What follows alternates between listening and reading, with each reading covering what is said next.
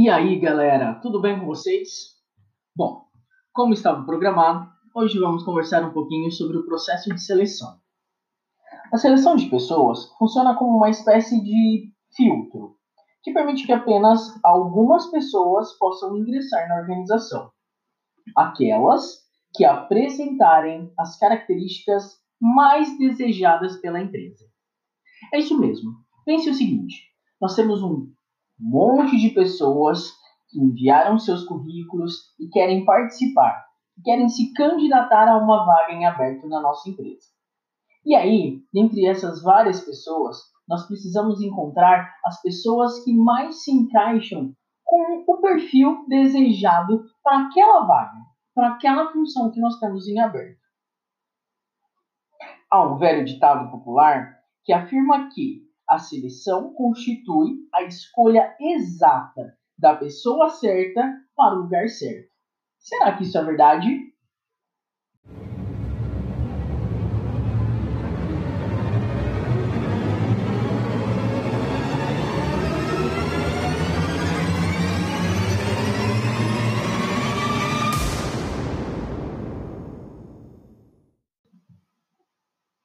Olha só, pessoal, que a Venato vai dizer para a gente o seguinte, que existem duas alternativas para fundamentar o processo seletivo. O primeiro, o cargo a ser preenchido, ou, o segundo, as competências a serem preenchidas. Olha só, dessa forma, nós temos de um lado o processo seletivo, que baseia-se em dados e informações sobre o cargo a ser preenchido, ou, de outro lado, em função das competências desejadas pela organização. As exigências, elas dependem desses dados e informações para que a seleção tenha maior objetividade e precisão para preencher o cargo ou agregar as competências. Se de um lado nós temos o cargo a ser preenchido ou as competências desejadas, temos de outro candidatos profundamente diferentes entre si, disputando a mesma posição. Nesses termos, a seleção passa a ser configurada basicamente como um processo de comparação e de decisão. Olha que legal! Começamos então a desenhar um processo de seleção. Por quê? Porque de um lado, nós temos as especificações de cargo ou das competências desejadas. Então a gente sabe que, por exemplo, nós temos lá uma vaga para secretária. Para essa vaga, existem algumas coisas que a gente precisa para desenvolver essa função.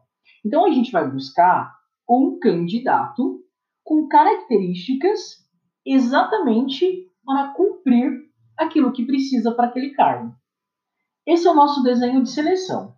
De um lado, então, as especificações de cargos ou as competências, que o cargo requer, as competências desejadas. Isso normalmente se dá a partir de um processo de análise e desenho de cargos. A gente vai falar sobre isso num outro momento, mas isso é extremamente importante. É a partir dessa informação que a gente consegue ter clareza do que a gente está buscando. E aí, por outro lado, nós temos as características do candidato. O que esse candidato precisa oferecer? É o perfil do candidato ideal para que ele possa se encaixar perfeitamente com a vaga que a gente tem. Esse processo, esse desenho, é como se fosse um quebra-cabeça. A gente tem um espaço vago no nosso quebra-cabeça como um todo e nós precisamos encontrar a peça ideal, a peça perfeita, a peça que vai se encaixar completamente naquele espaço que está faltando. Isso é garantir um sucesso no nosso processo de seleção. Pode ser que nem sempre a gente consiga isso. Às vezes, o processo pode cometer, ou melhor, nós podemos cometer algumas falhas e alguns erros nesse processo.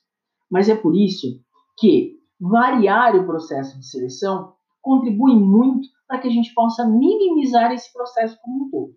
Não é fácil. Não é fácil, em meio a tantas peças, encontrar a peça perfeita que vai se encaixar naquele espaço vago. Mas é esse o nosso trabalho.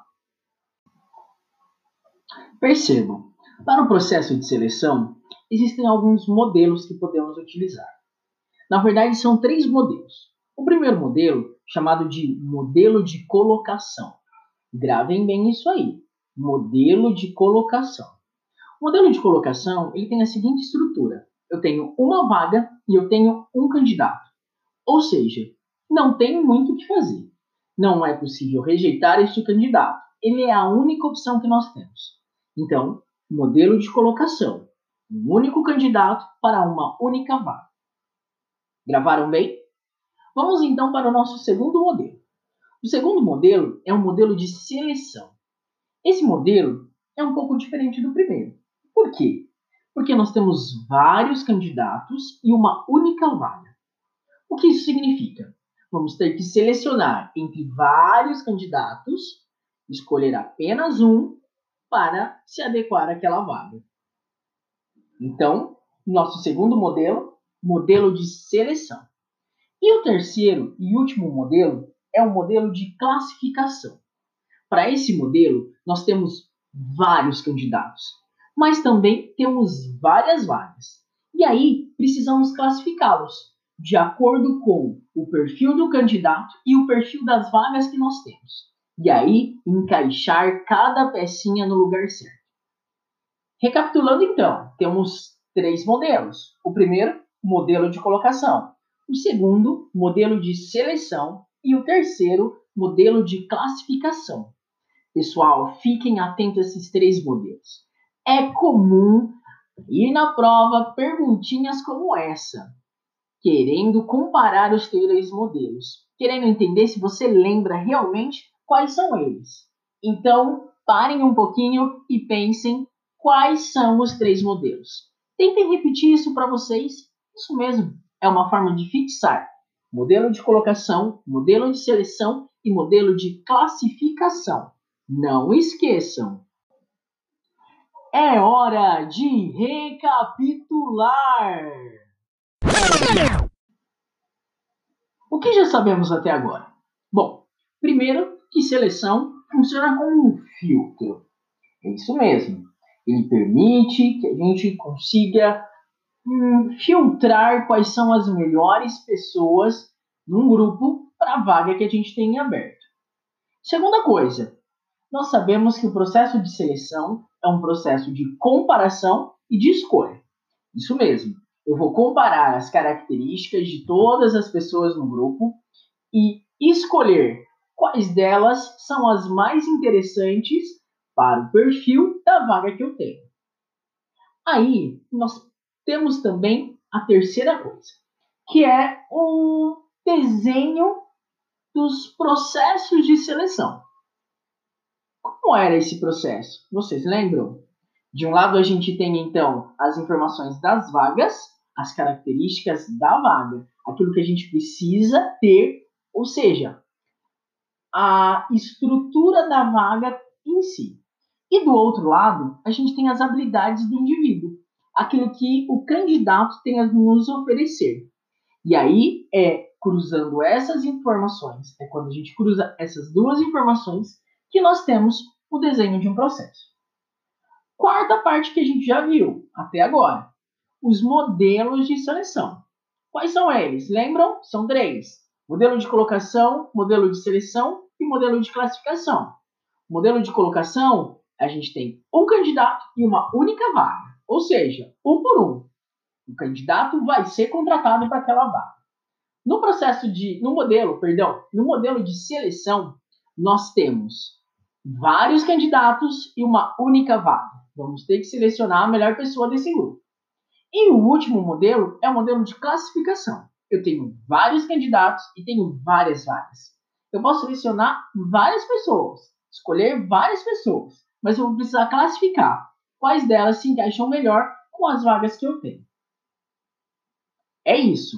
Até aqui, nós já vimos 4 pontos extremamente importantes. Ok, mas quais são, afinal, as técnicas para o processo de seleção?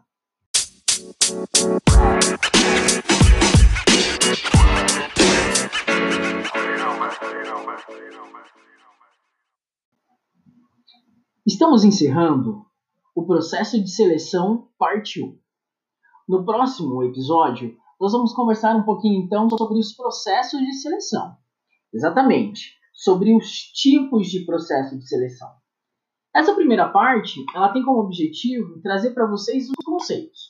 Um pouquinho dos conceitos do processo de seleção. E aí, fiquem atentos. A parte 2 já está chegando e vem recheada de técnicas de seleção.